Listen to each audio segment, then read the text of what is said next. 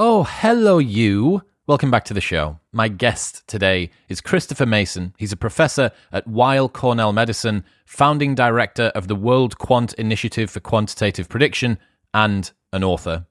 Eventually, the sun is going to engulf the earth. This means that if we want human and animal life to not be snuffed out within a billion years, we need to reach other worlds. And Christopher has put together a 500 year roadmap for how we could do it. Today, expect to learn why spaceflight is so harsh on the human body, how genetic manipulation could assist us with survival, whether locking generations of humans on a spaceship is ethical, if zero gravity birth is possible, whether anyone has had sex in space yet, why we should bathe in yogurt, and much more. Honestly, I don't think I'm ever going to get bored of dreaming about the potential futures for humanity, where we could end up and how we might get there, and different strategies for getting across the galaxy. And even more mental than that is the fact that Christopher has somehow managed to get an entire lab of people to actually be on board with this. So not only are they crazy theories, but somehow they're, they're happening in the real world, which, yeah, I mean, the future is here. We just haven't got the flying cars yet.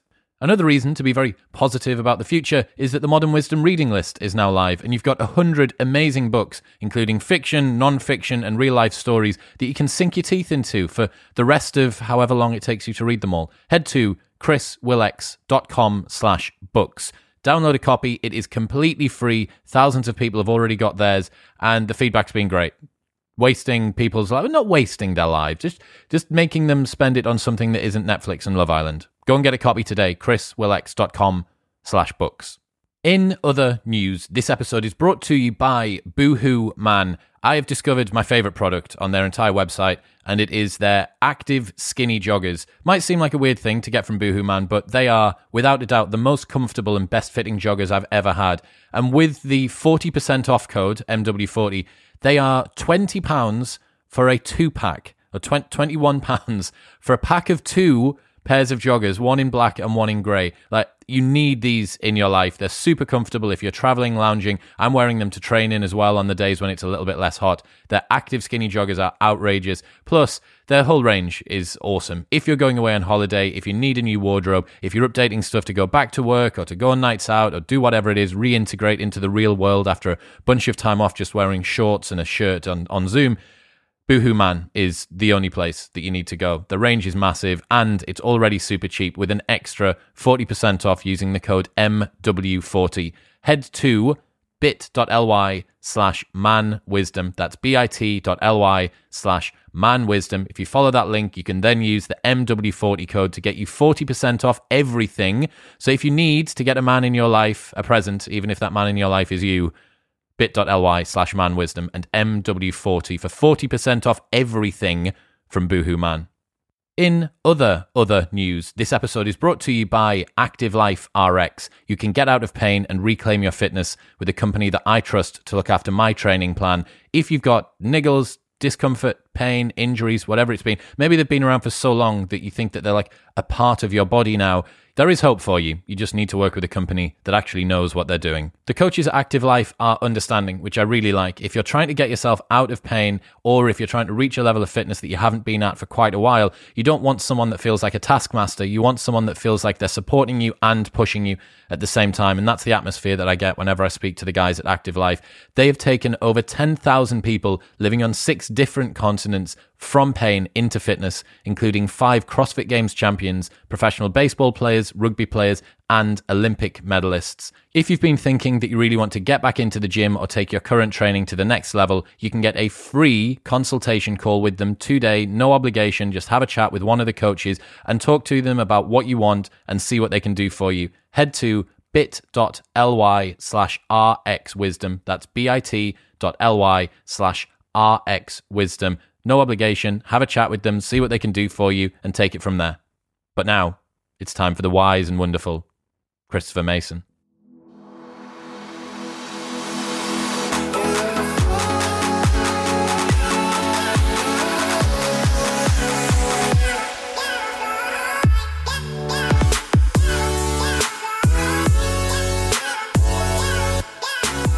Christopher Mason, welcome to the show. Pleasure to be here. Thanks for having me. Do you know how I knew that me and you were going to get on just fine? It's when I uh, found out that you were also a fan of Neal Stephenson's Seven Eves. Yes, uh, the five books review probably you read, I imagine. Yes, yes. Which was, uh, if, if, if your audience hasn't read it, is really a phenomenal book, but is also terrifying in a lot of ways. But I think it it is related to some of the things that I just wrote in my book. Yeah, in terms of thinking about what happens at the cusp of survival for our species and what do we do and how do we survive. So yeah, it's a great book.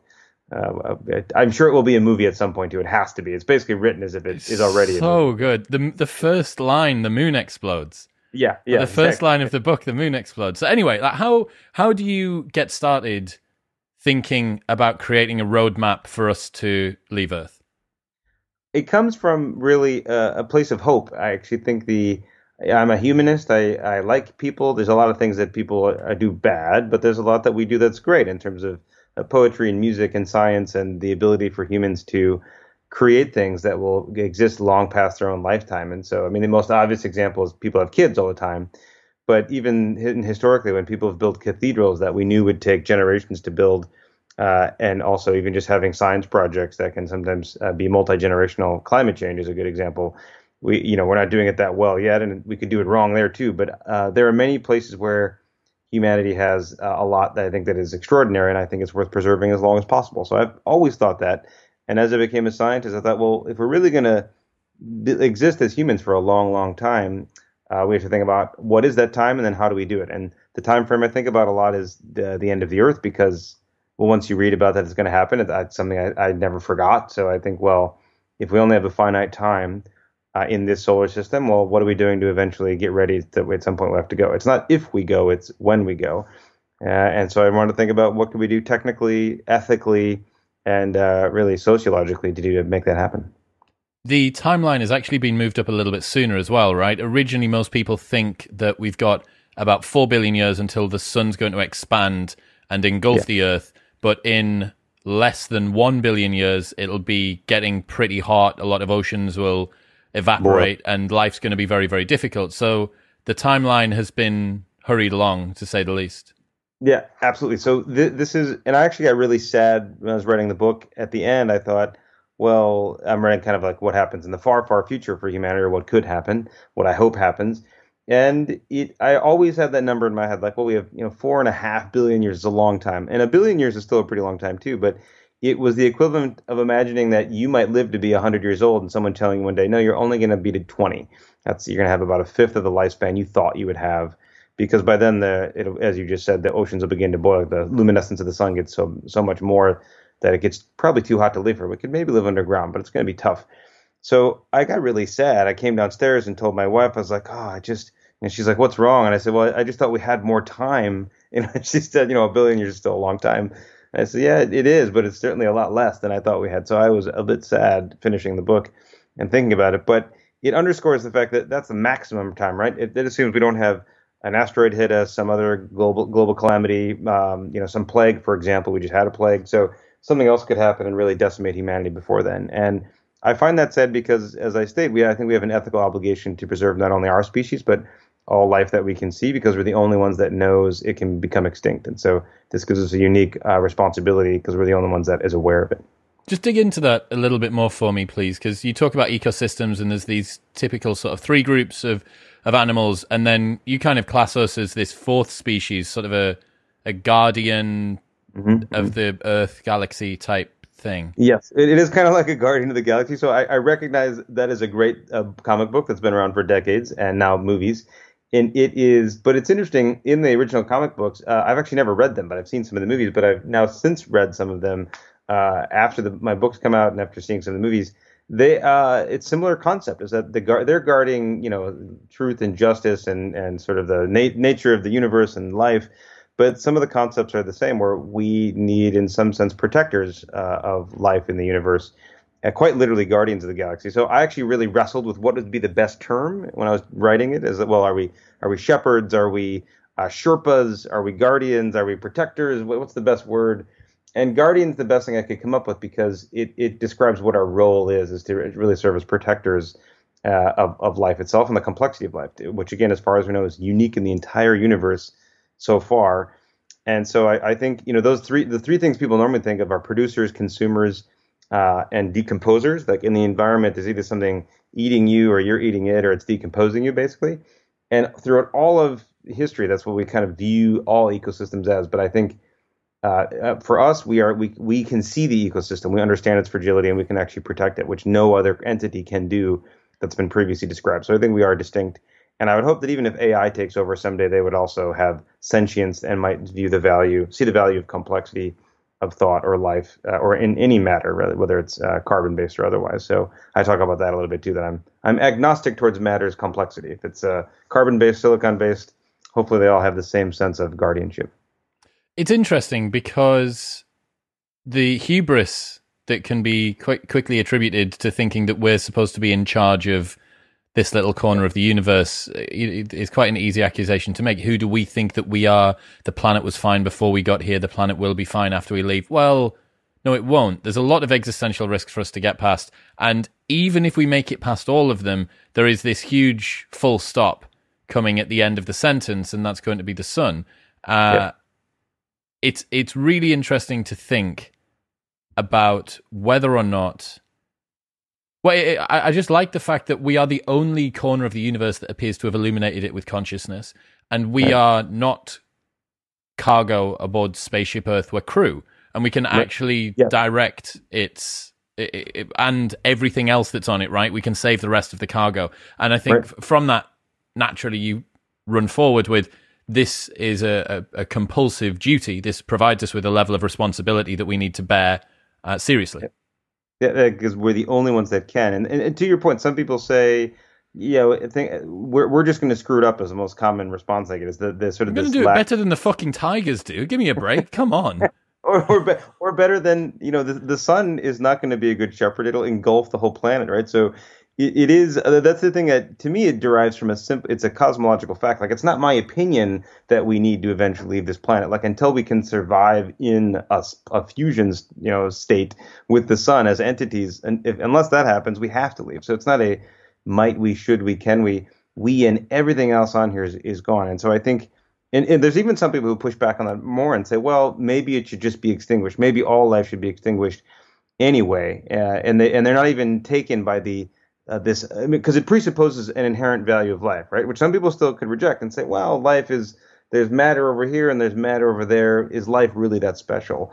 And and I still, which I I think is is somewhat axiomatic that I shouldn't have to you know make that obvious to someone. It seems pretty straightforward, but even there, when I've debated this with some philosophy professors and other people just on the street sometimes, to convince them, I say that th- there is an ability to you know serve as this self awareness and serve as these caretakers that no other matter can do.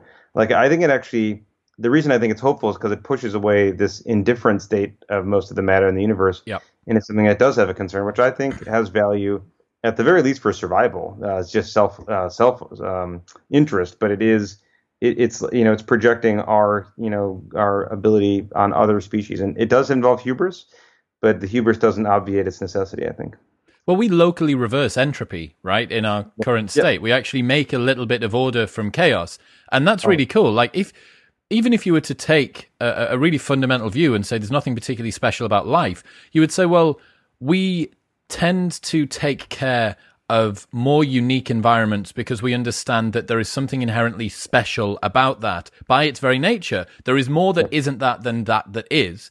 So therefore, you look across the entire galaxy as far as we've seen, and as of yet, we have yep. to presume that we are the only section of the universe that has a green planet that's got life that's able to be intelligent and so on and so forth. So yeah, I mean, you can be as axiomatic as you want and, and try and take it back to first principles, but like regardless of your value for human life, this corner of the universe simply seems to be more unique than others, and therefore, why wouldn't you protect it?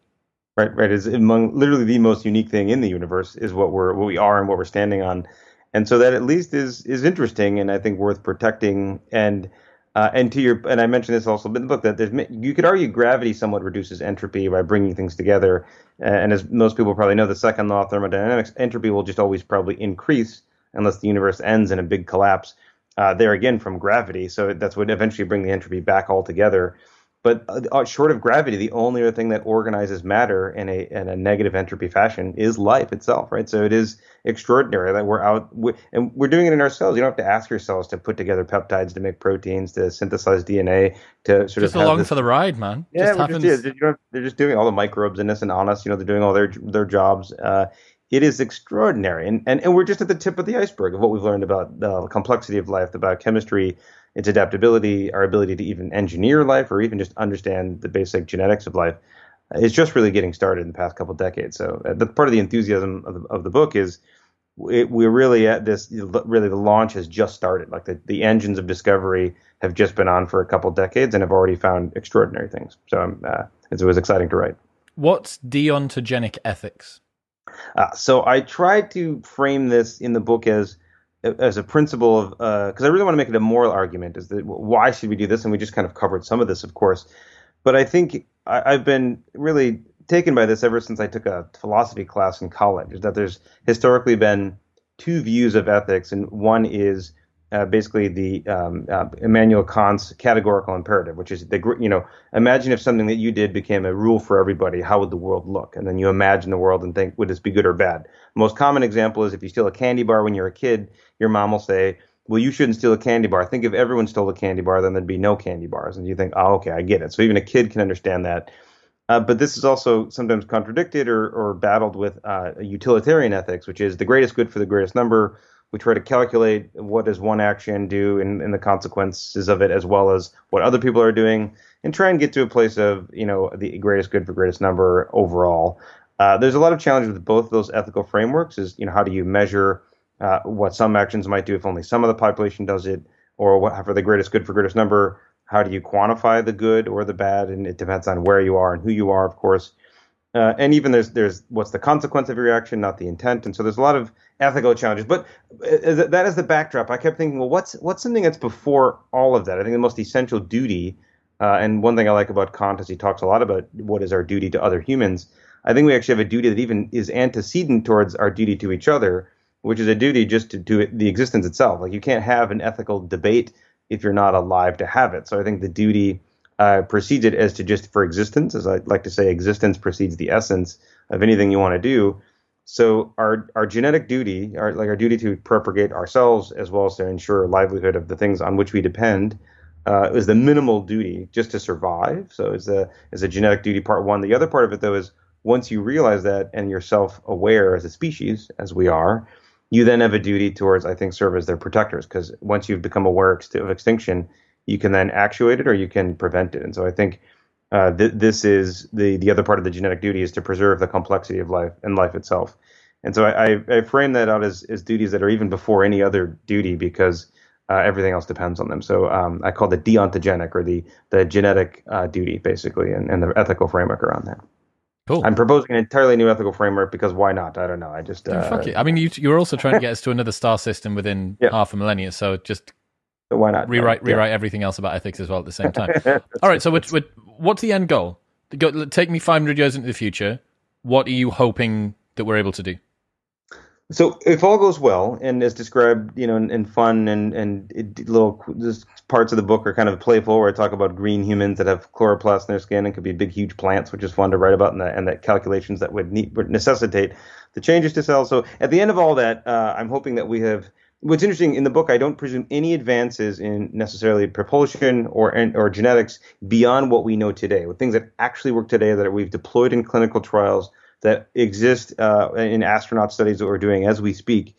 So just small extensions of what we're doing or small tweaks, and then project reasonably 500 years out. I believe that we would have enough knowledge of the risk to the body and ways to mitigate them, and even to repair cells or to even genetically protect the cells. We'll come back to that that you could survive the trip out through interstellar space to another planet. And actually, we'll have enough exoplanets discovered that we would be able to know where to go. And so at the end of 500 years, I hope that we will have done testing and then begin to send people out on what are called generation ships, which actually is a, a 100 year old idea. What if multiple generations live and die on the same ship on their way to a new star? But 100 years ago, or even 20 years ago, it was pure science fiction because we knew of we had no good uh, substrate of genetics to, to, understand, or we only had a handful of exoplanets discovered, all of them impossible for life as we know it today. But today, we already have several hundred planets that are likely habitable exoplanets, meaning they're outside of our solar system.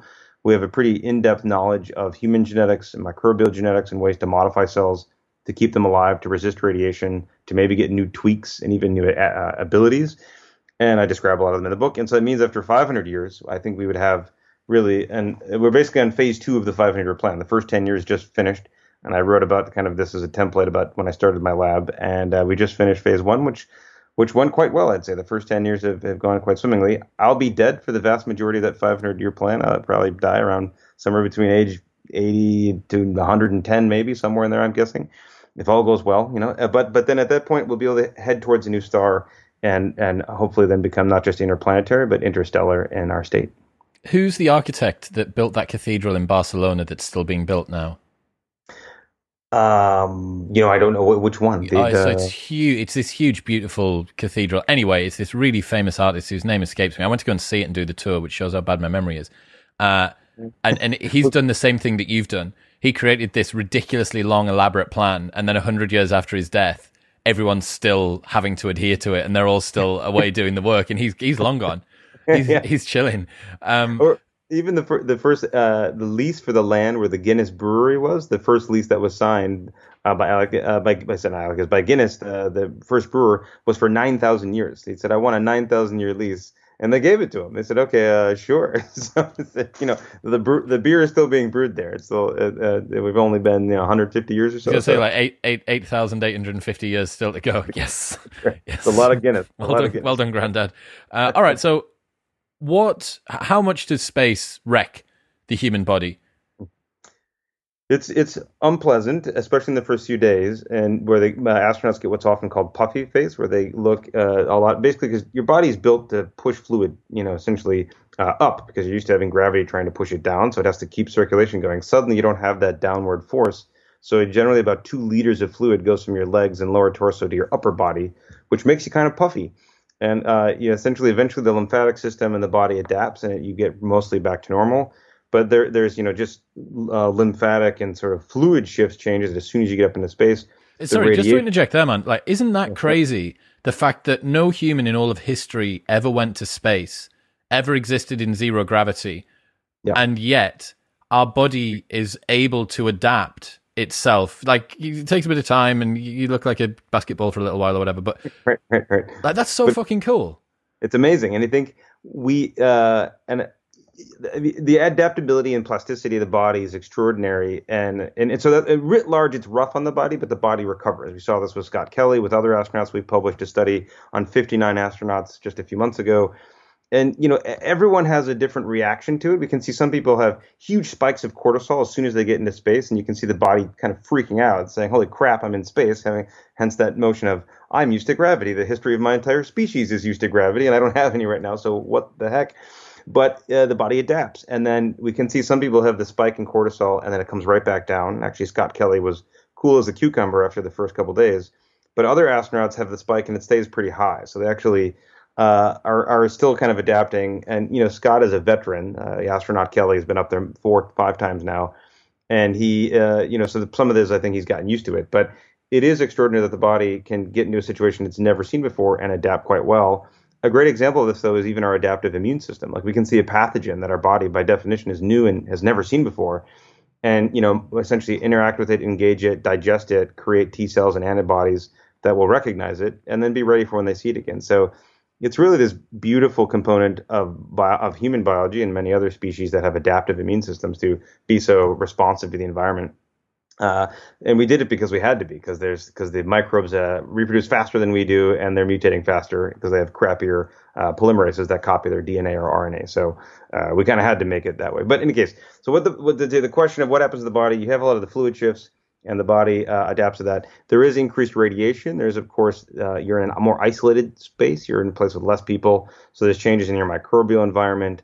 There are just hazards uh, cognitively. You're in a, a, very stressful environment, again, far from friends and family, and and it it's uh, so it, it's it's it's tough on the body. The, but the two biggest things we worry about are the change in gravity fields, and then also the um, the radiation. So, and it's important to say it's not that there's really technically zero gravity because there's still plenty of gravity. You're just at the place where you're falling with the space station at the same rate. Uh, so it feels like zero gravity, but you still have gravity. You're just falling. So uh, technically, it's called change in gravity fields, you could say, uh, as how it's experienced. So those are the two big things that drive a lot of the changes. And so what happens is your microbes change in your gut. We see a lot of spikes in the genes that activate for the immune system, especially as soon as you get up there, the body. They just uh, think that you're under attack.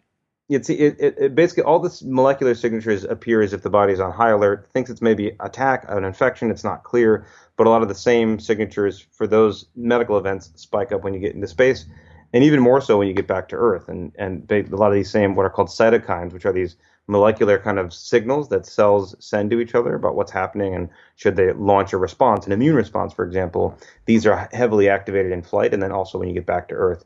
So that is a consistent feature we've seen for all the astronauts. Is this kind of immune sort of uh, signature and stress, and even you know, there's because of that stress. It's not necessarily good or bad. It really depends on the astronaut because your immune system being on high alert could be good because then you actually uh, could could you know adapt and be aware for any potential pathogen. The bad thing though is if your immune system starts to attack itself. Essentially, this is what autoimmune disease, diseases uh, can do, uh, and and really wreak havoc on the body. We don't see that for astronauts, but just just to make the point that just having uh, activation of everything is not necessarily a good thing, but it's not necessarily bad either. And we've seen for a lot of the things that changed in flight, they almost all went back to normal within a few months being back on Earth. In terms of the genes, the microbes, these cytokines, these things that changed, they all were pretty relatively quickly back to normal uh, in a matter of either days like, or or, uh, or, weeks, and in some cases a few months. But the other thing that changed, for example, telomeres got longer in space. So the, these little these these still basically bookends at the end of your chromosomes that keep your DNA packaged and safe. They actually got longer in space, which at first we thought was maybe just something weird about astronaut Kelly, but now we've seen it in every astronaut we've looked at. This work with Susan Bailey. Uh, so far, it's 12 out of 12 for the astronauts that we've looked at. Their telomeres get longer in space. We think it's two things that are driving this: is that they there is a little bit of consistent low dose radiation that they're experiencing, which we've seen if you do this for other organisms like uh, uh, malaria, Plasmodium falciparum, their telomeres also get longer if you do low dose radiation. Uh, which do they live the, longer? Uh, they don't. Well, it, they don't live. No, they did not, because eventually it went away. But after the radiation was stopped, it went back. So it's two things. It's an, a, a, bit of a response to the cells to uh, turn on telomeres to elongate, elongate the the actual telomeres, and also we think it's killing out the low dose radiation is going to kill out and remove some of the cells that were close to dying anyway, so that your average telomere length goes longer because you're getting rid of the cells that were about to that had the shorter telomeres anyway.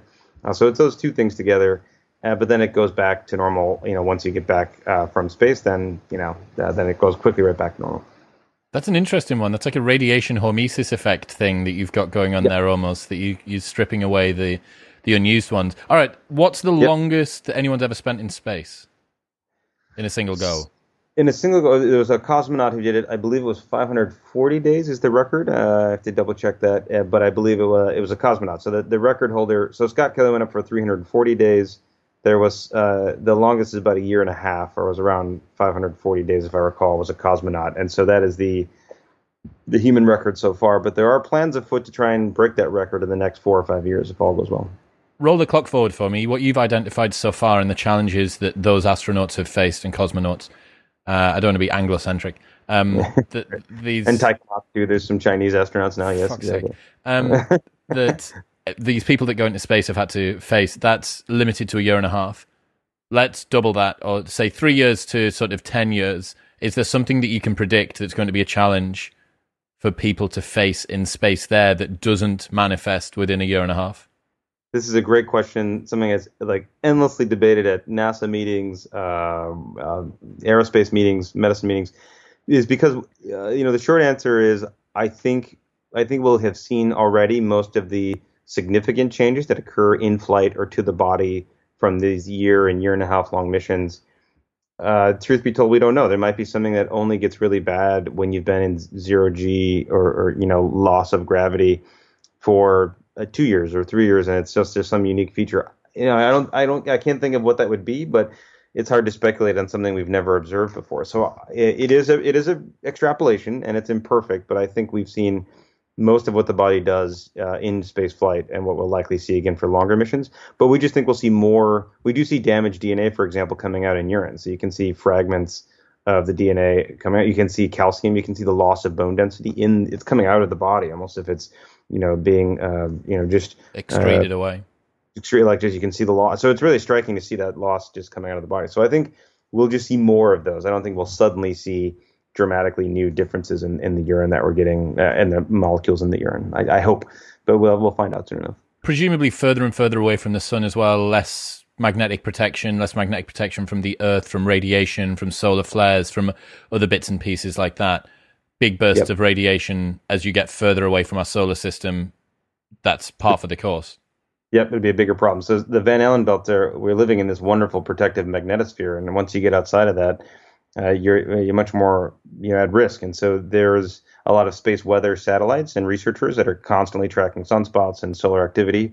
Hopefully, we could warn some of the astronauts before it were to hit them because we have enough time uh, before it would get there.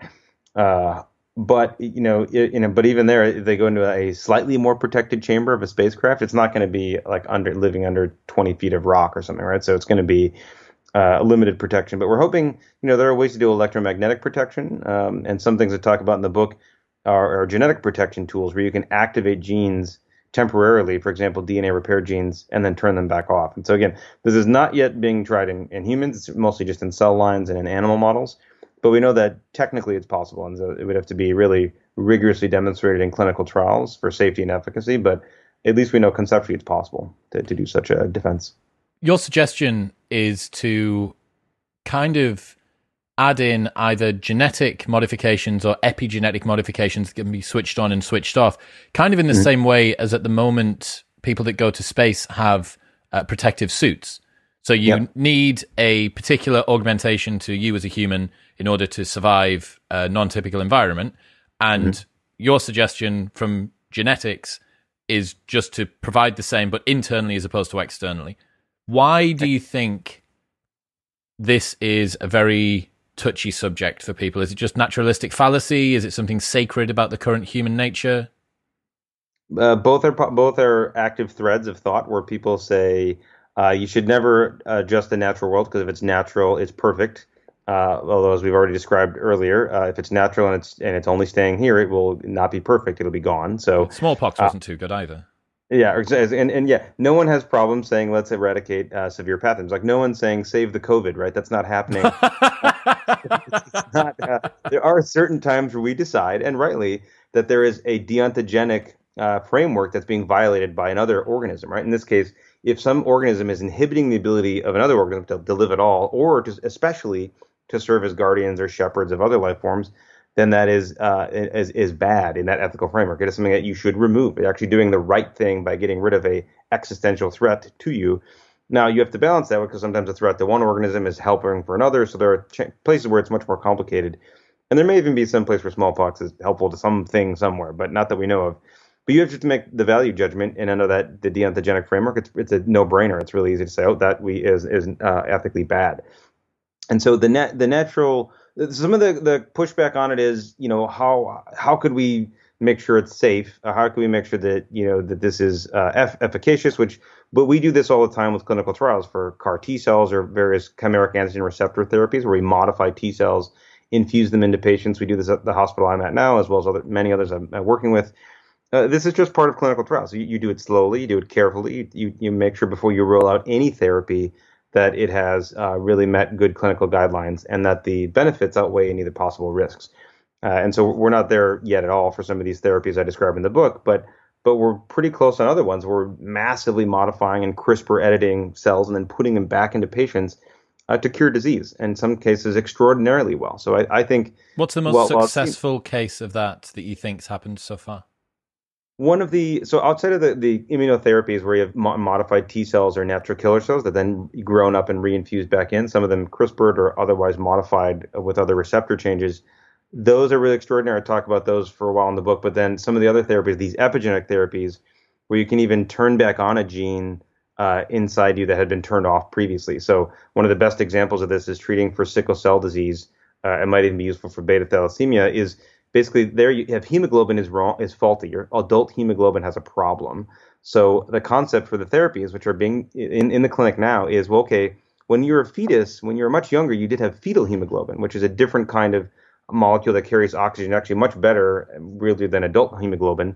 But it gets turned off when right after you're born, and it just stays off. So for the rest of your life, you have this other version of a gene that makes hemoglobin that's just sitting there kind of quietly, latent. And what you, uh, yeah, latent. And then what you do is actually uh, you can get rid of the enhancer that's controlling it, keep it off, and then you turn it back on. It's actually been in the clinical trials. Looks like it's extraordinarily successful because you get the, a good version of the gene back activated. So I think this idea. Uh, say if you did that for certain genes for, for DNA repair that you that might be useful for space flight, uh, you know, again, it's just a different gene target. It's just in a different environment. But here we'd say because we think the risk is so great that this benefit would overcome that. Uh, so that's one of my favorite examples. And it's really, you know, it depends on things. Again, 20 years ago would be science fiction. We didn't even know all the genes in the genome, where they were, what they were. We kind of had a first draft, not really. The tools, the technologies to do this editing also were very nascent. Uh, and now you can CRISPR things at whim. We have high school students doing CRISPR. It's uh, you can almost CRISPR in your kitchen if you want to. You actually can. There's home kits you can if you want to. So it's crazy. It's an amazing time.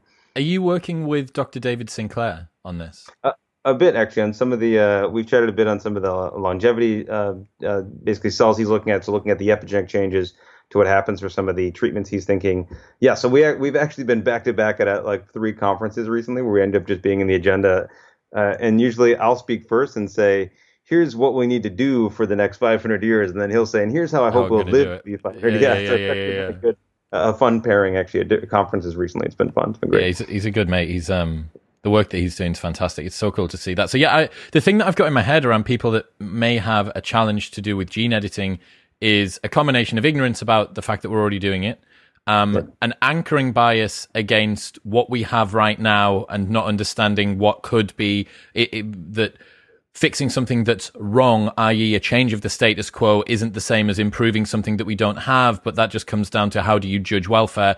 And then it's just scope neglect.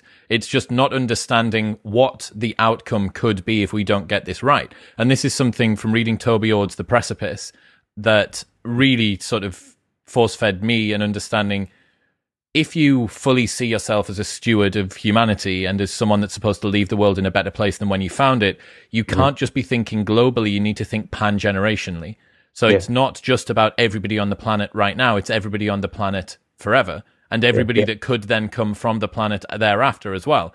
So yeah, I, I, think when you, when you fully internalize that, any argument that isn't, we need to do everything that we can to gobble up as much galactic real estate as is possible and to make ourselves right for that kind of by whatever means we can. And it's interesting that the sort of deontogenic argument, um, y- you need to have something more concrete to hold on to because you get into questions of what are we saving? You know, right. how far can we change ourselves whilst still being ourselves? Is a hmm. question mm. that you inevitably end up encountering. And I suppose that sort of human values, the fundamentals of what we are to be human, the genetic so on and so forth, kind of that's the the ground, the the foundation upon which everything else grows out. Yeah, it, it is, but also it, it can change. I, I, would say, I mean, the the idea that there's a, a perfect state that humanity is now uh, is fallacious, right? And it's just not true. The humans uh, are in a state where we are now, uh, whatever this is, but it's more, it by it always changes and, and it will continue to change. Evolution is not static, so it, it, it we're all evolving as we speak, right? The best example recently is that now we can drink milk as adults, but 20,000 years ago we probably probably couldn't. Anyone could or barely could. So the selection for a pretty interesting adaptive trait for adults based on diet is is really recent and interesting.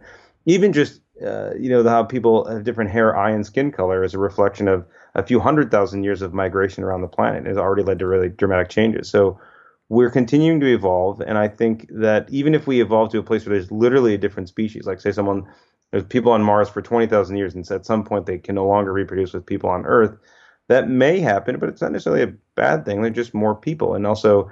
Uh, I describe in the book a concept of planetary liberty, or even that cellular liberty, is that you're no longer subject to the whims of the genetic uh, deal that you got as an embryo. You can fix things that are broken or even modify things uh, that you want improved very much as a right as what your genetic rights are as an individual is that you should have full autonomy and control over your dna which doesn't really exist uh, in most legislatures or in sort of any laws anywhere but we we have versions of this we have reproductive rights we have uh, rights about privacy we think about this a lot in you know in current laws but nothing about the right to do something with your own cells or your own dna but i think that very much is your right. And this includes the ability to live on more than one planet. So if you do your genome editing accurately and, and correctly and broadly, you'll increase your planetary liberty. I would actually think it would be sad if you had to engineer humans so much that you send them to Mars and like, okay, good, congrats, you can live on Mars now. We've made it so you're perfectly suited, suited for it, but you can never come back to Earth. I would find that to be a technological failure. We would, we should,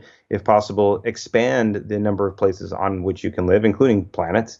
Uh, that's an expansion of liberty. Liberty gives you a choice to do anything you'd want, and so if we do it right, you could, you know, uh, expand the planetary liberty, I say, or cellular liberty of which planet you can live on. Why should we take a bath in yogurt? Ah, so I um, find it to be very soothing. I describe that. There's some little nuggets in the book that come up uh, here and there, like uh, taking a bath in yogurt. I uh, I, I have coated myself in yogurt uh, sometimes be um, oh, really a recreational one. thing. I do it when I'm hungry and I want to sit in a bathtub full of something. I find a bathtub full of yogurt is great. You can uh, you know dip a spoon in and then just eat it. Uh, a bathtub full of barbecue sauce is even better. I highly recommend it. Or maybe uh, I could think of you know um, other sauces. Maybe in the UK, you could think of um, you know not hot sauce though. I imagine that's yeah, probably yeah, uncomfortable hot sauce after a while. Tough. It's tough on the mucous membranes. I, I don't remember that. I don't don't don't recommend that. Yeah. so you talk about humans that could have green skin and about this uh, other different ways that we could try and modify our DNA so that we can survive in space. What I think is a more interesting question than that, or at least for me, are the ethics around what it means to travel for a long time.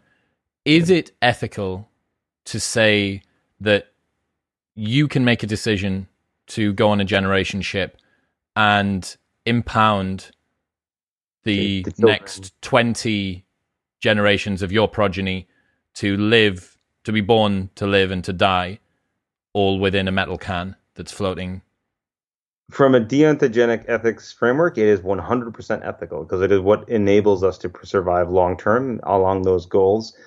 So that it's easy easy for me to say yes, and that assumes though that that's what the goal of the generation ship is. There's a chance that maybe the ship would fail and you get to the new planet and it turns out not to be as good as you think, and then everyone perishes. Uh, that would be really unfortunate, but it would still represent an ethical decision to have made that choice on that mission with the information you had at the time. So I think but it, it raises questions of consent. And by definition, the children and grandchildren in that mission get zero consent over 20 generations. But you know, but here too, we uh, we there's two two things I'd say to that is a you know when people say, well, how how can you do this? One is I'd say uh, it's ethical, but the two other responses I'd add to that are is we ch- people do this all the time. Parents move across the world to find a new place when they're when children are babies, and the babies didn't get consent to move, say, from you know Tennessee to Alaska and live up in, in a cold tundra uh, the parents at some point just have to decide. That's part of what parents do. Uh, and you know, the other thing is we're already kind of on a big generation ship now. Like you can't go to another planet right now. We're just on Earth. It's a really big generation ship that's wonderful and nice and has lots of features. But this is a big ship that you can't leave that you're on right now, and it's just called Earth. It's, and uh, so it's not really that different in terms of type of of trip that we're taking. It's just a difference of uh, of the size of it. I'd say.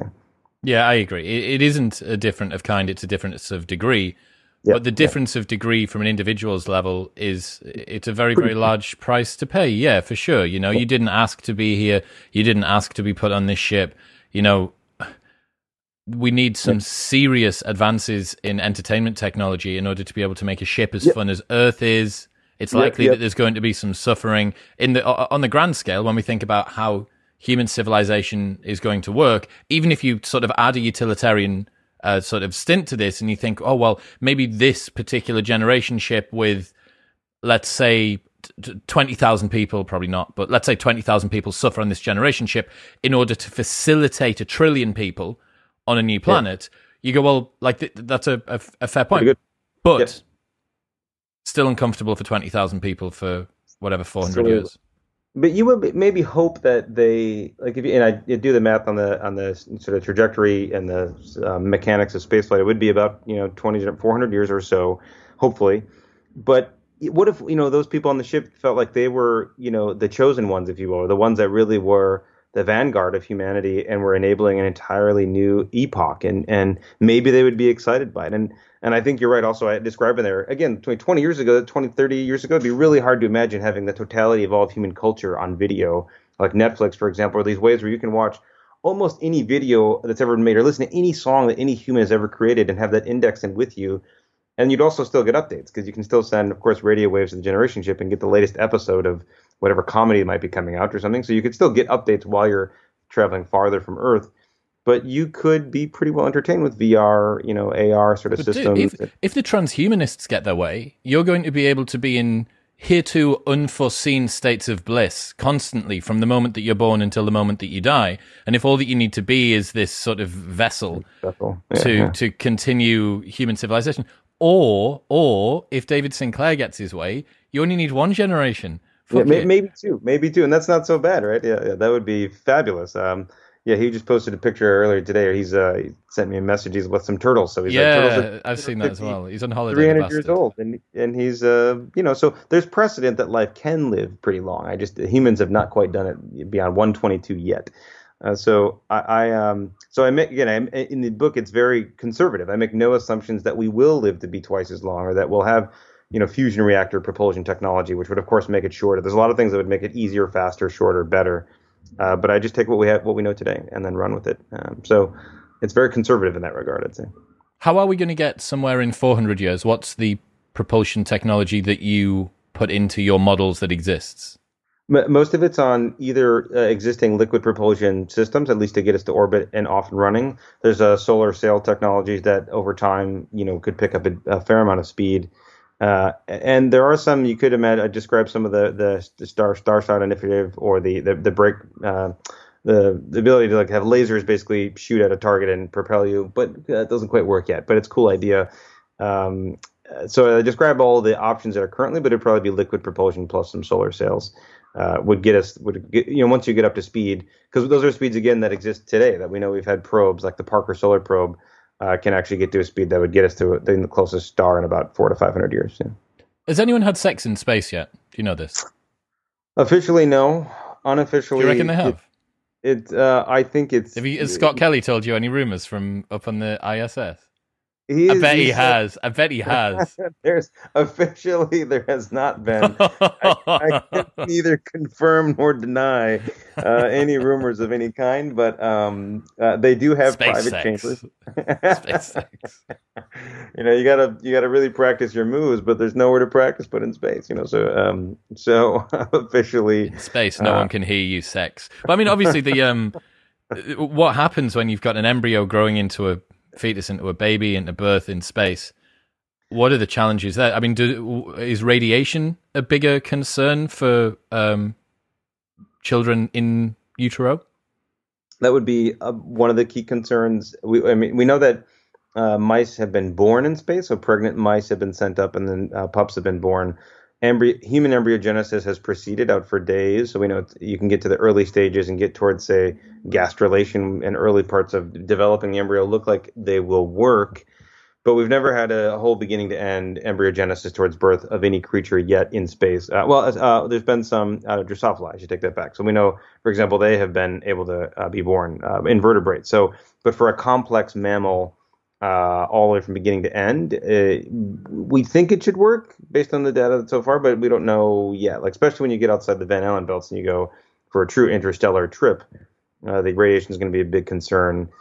Uh, but but that being said, if we have all the tools uh, of molecular biology at our fingertips, and we could you know resist the radiation, tweak it, modify the cells uh, as needed on the way, that might be one way to prevent some of the damage or to repair it if it's detected. What about social and mental issues in space? Let's say that we're not doing the transhumanism, like just strap boy. yourself into an IV of MDMA for 80 years and give birth. Like David Pearce is going to be upset, but it doesn't really matter. Um, what about social issues? And uh, anyone that's read Seveneves, it's fucked, man. Like, Yeah. you know, The, it, the president unre- ends like up with a, a, a stake between her, her lip, her tongue, and she Yeah. can't speak, and everyone starts to end up being cannibals and eating each other's legs. Soft cannibalism, they call it. soft cannibalism. That, that that section of the book freaked me out totally. Because, but it freaked me out because it seemed, uh, you know, not too far from what might actually happen if you put people in these little ca- capsules and say you're stuck up there, and we you might be able to get somewhere in a few hundred years, and we're not sure, and the the moon exploded, and the Earth is being bombarded, and you can't even live on it, so hmm, we don't know. The the description in the book of the social breakdown and just the cognitive loss and loss of being tethered to any kind of reality. It, it could very it was, it was haunting because it seemed pretty pretty pro, probable. Like you're like, well, I could really see this happening. And also, it was a bit of a critique on the social media world in which we live today. Is that you can have people end up getting so caught up in in concepts that they lead, lead them to do really insane things. They like, literally example, eat their own legs. Eat their own legs because someone said it was a good idea, and say, well, okay, maybe that is a good idea, and like, well, I've got nothing else. Or even like the Pizzagate scandal. The guy who heard that there was a sex ring that was at a, a DC pizza restaurant went there with an assault rifle just because he read about it and said, I'm going to go and start to threaten people with a gun. And you're like, what's wrong with you? Like, how do you at some point, you know, uh, but, but people, you, you can't underestimate, um, the ability for people to get, you know, to get lost, to get uh, confused, to get angry, get frustrated, despondent, uh, and and it's more pronounced in space for sure. So I, I think that is one of the it's one listed as one of the key hazards by NASA of long-term spaceflight. It's just this this cognitive uh, challenge and isolation uh, Mathias Basner studies this a lot at Penn, and he's, you know, we know it's a, it's a, for sure a challenge that, um, you know, entertainment is one way to address it. MDMA, I'm not sure what, you know, we'll need, you know, I talk a bit in the book about games. You know, games are as old as humans are, so maybe we can think about like new games that people can play with each other uh, in in flight, uh, some sort of space football. I'm not sure what, what it'll be, but it's one of the biggest challenges, and we'd have to either entertain people, keep them distracted, or somehow keep them sane But one of my favorite examples of this is there's these old uh, underground cities in Turkey. A lot of it was even before the Ottoman Empire, where when there would be essentially wars back and forth across the the you know, sort of these steppes of Turkey, people would go underground and they'd you'd have these huge underground cities so they could hide from the army that was, att- was attacking. They'd have two, three, five thousand people sometimes living underground. But what that, what it, when I did this tour a couple years ago in Turkey, one out of every about ten rooms was actually a distillery to make wine. And the reason was because they had to figure out some way just to basically sedate the population so they wouldn't go insane because they're all living in caves for like two years. And I thought that was just, you know, for a couple of years. But, it, you know, so one solution is just keep everyone drunk the whole time. We've tried that as humanity before, and it seemed to work in that context. Talk me through the Mars expedition that hopefully, probably within what, the next maybe 20 years, we're going to have boots on Mars. Yep, hopefully by 20, 2035, 2033 maybe. So it's soon, pretty soon. Yeah. Do you think that we are further ahead technologically or further ahead genetically in terms of our preparation for this? Like, if the technology was available right now, could we go genetically? And if the gene, if the genetics was available right now, could we go technologically? I think technology is ahead right now in terms of um, we, we can definitely get there, uh, and the landing will be hard. There's of course a really rough track record for, for, anything that's been sent to Mars. A lot of them have crashed or not made it. It is far away, but the uh, JPL, the group at NASA that designs a lot of the rockets and rovers, has done an extraordinary job. So I think we can get there, land there, and even survive there. Uh, but the genetic, you know, deploying genetic technologies for protection or novel therapeutics or, or pharmaceutical agents are all still really being tested because we just have so limited data. There's only about 585 people that have ever been to space, including these new suborbital flights, right? So it's really not that many people, and most of them we don't have molecular data on, right? That was why it was it was so exciting to write. I called them the first genetic astronauts because we actually know what happened to them genetically, molecularly, cellularly when they went to space, but before these recent missions we did, we just didn't know. So I think we're pretty far behind, but we'll we'll catch up pretty fast if if all goes according to plan, there'll be a private space station by 2024 by Axiom, where we can do really long-term missions and do entirely new science. There'll be, if all goes well, by the late 2030s, a, a station around Mars called Mars Base Camp by Lockheed Martin. So there might even be ways to actually have you know, that's in orbit rather than on the Earth, uh, on the yeah. surface. On the surface in orbit, and it's planned, so it's projected. We'll see if it happens, but that that is planned right now. And you know, the, I think in the next 10, 20 years, we'll see a lot more expansion that's not just coming from Russia and the U.S. in a Cold War fighting each other sense, but from private industry, many countries, India, Israel, uh, the UAE as a, a orbiter.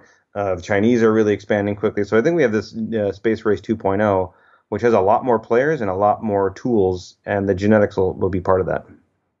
Ethically or politically or socially or technologically, is there anything that you're still concerned about? Are there any sort of real big questions that you haven't got answers to yet with regards to our potential to colonize the galaxy? I think, I think it, not nothing. I think it's just a question of of will and of, of coordination. I think we have a lot of the tools that exist already. Some of it's even just is, is framing it, like even the term colonizing the galaxy.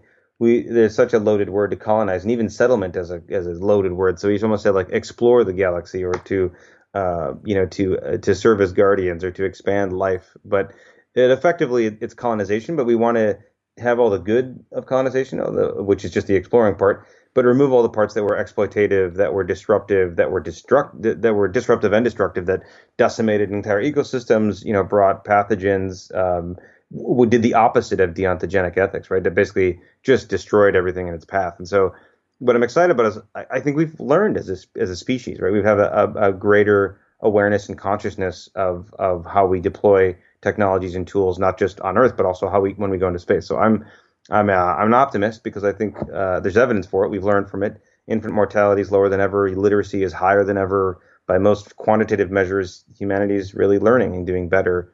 Of course, we're heating the planet. We have other things we're doing that uh, we're trying to get a handle on uh, with mixed success. But I think um, we're even bringing species back from extinction potentially. So we're even correcting injustices of that we uh, like the woolly mammoth. Ferret? Didn't we bring a ferret back? The, yeah, the black-footed ferret. So yeah, we just sequenced the genome of some of the clones uh, last couple of weeks and confirming that they're just as, as as okay and genetically diverse as some of the other ones. And what's amazing is a lot of times with cloning, you worry about lack of genetic diversity, but you can expand the diversity of the clones. You actually you know, have a smaller population size, but increase genetic diversity with the tools of genetic engineering. So what's extraordinary is we can begin to even resolve and rectify some of the genetic injustices of our species past. Uh, you have to do it carefully though, because if you bring a woolly mammoth back, uh, you know, it might have problems. We'll probably do it on an island. You know, could it uh, not have been cooler than a ferret? Yeah, like first one. Come on, black-footed ferret. We had we had a surrogate. Don't we? Had it's a, a ferret with socks on. Like I don't care. it's, it's, but it's a really cute. You know, the cuteness factor was really. for the Revive and Restore project with, with Ben Novak and all the team. It's a great group. It's really it's it's conservation brought to the molecular and genetic level. And so I think that same ethos is what's described a lot in in the deontogenic principles. Is that well, what what is our duty? What is our our, our goal? And and what's a duty for our species? Everyone, you know, the duties that you normally have in life, you could you could abrogate or give up on, like to a marriage, to a country, to a family. Uh, but this is something that I think is actualized upon awareness that it's an inherent duty for our species. Do you think that we are spending too much or too little attention on capturing gal- galactic real estate? Um, we, I mean, we're doing it. It's slow, so I think I, I think that one of the big challenges is the Space Act pr- prohibits people from owning any land out, outside of Earth, uh, including the Moon, but it doesn't prohibit mining it. So you could actually create these hollow asteroids where you've mined everything out and you didn't ever own it, but you extracted everything out of it, and that would still not violate the space, uh, this you know the outer space treaty, I should say.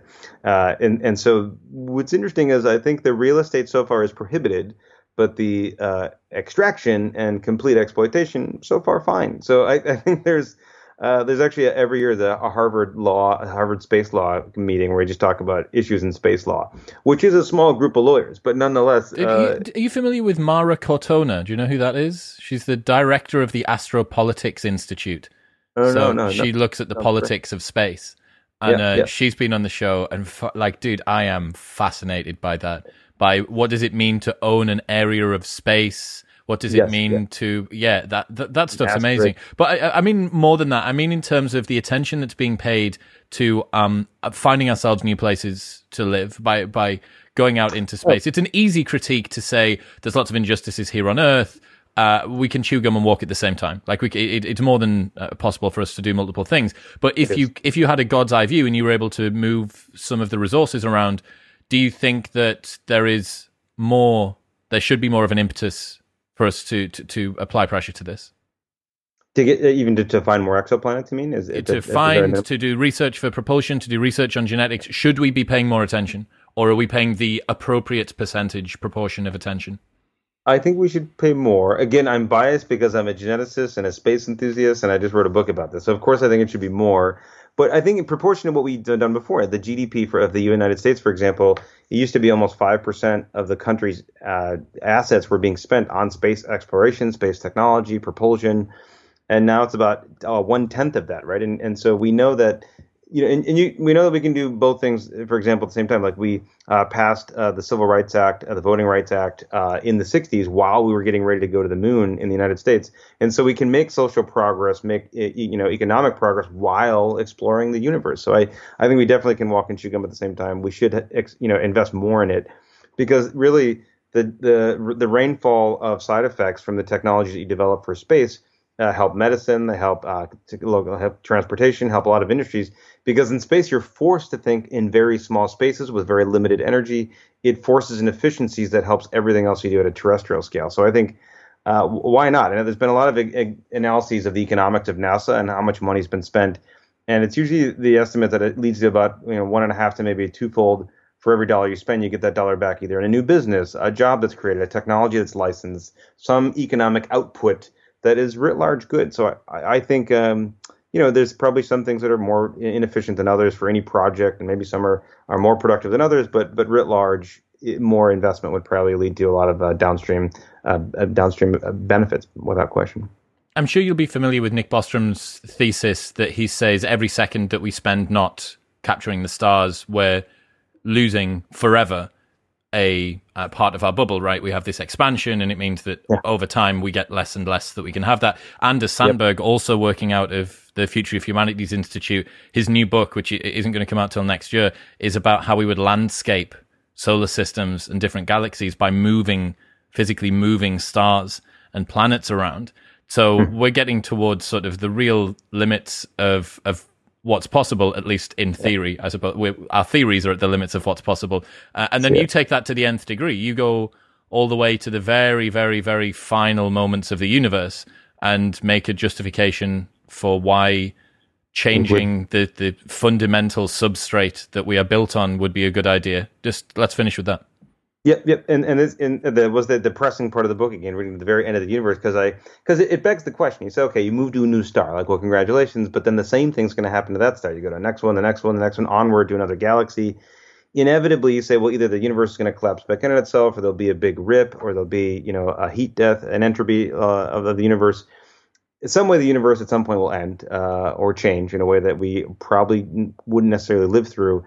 But I make the argument that if we know, for example, it's going to continually move in on itself in a big crunch where all the matter recoalesces and maybe makes a new Big Bang, what if the next Big Bang, the next version of the universe, the life doesn't emerge, or if it doesn't emerge in the next five, 500 or 1,000 iterations of the universe? What if, what if this is it? And what if this uniqueness of life is really not just unique in this universe, but in all universes that ever could be or will be? And so I make the case that if, if it's a deontogenic question, the uh, answer is clear. You would prevent the, the death of the universe or the, in any version of it to preserve life. And so you would, if we had the tools and the technologies to actually fundamentally restructure space time, I think we should do so because there's no guarantee that any anything else will serve as a shepherd for the universe. I think if we could have a universe that has an ability to make and preserve universes, that would be something I think a universe would want. I kind of anthropomorphize the universes, but if I was a universe, that's what I would like. I'd, I'd say, yeah. Yeah, that's real big picture thinking. Christopher Mason, ladies and gentlemen, uh, the next 500 years engineering life to reach new worlds will be linked in the show notes below. Uh, where else should people go? Any other stuff that you want to plug? Uh, there's uh, we have a, a Twitter handle uh, at Mason underscore Labs. And Mason Lab is the lab at Cornell. Also, uh, you, the, it, you know, the, the, the books are everywhere. Everywhere books are sold, you can get it. Obviously on like Amazon and, and Barnes and Noble and other websites. MIT Press. And then um, also, I'd say you know a lot of the work is on uh, NASA's websites for the exoplanets are fun to, to dig around in, and also on Instagram, Chris, Christopher.e.mason. But some of that includes family random photos. But uh, yeah, my Twitter feed is the most common science feed, I'd say. I love it. Cheers, Chris. Thanks so much. Pleasure.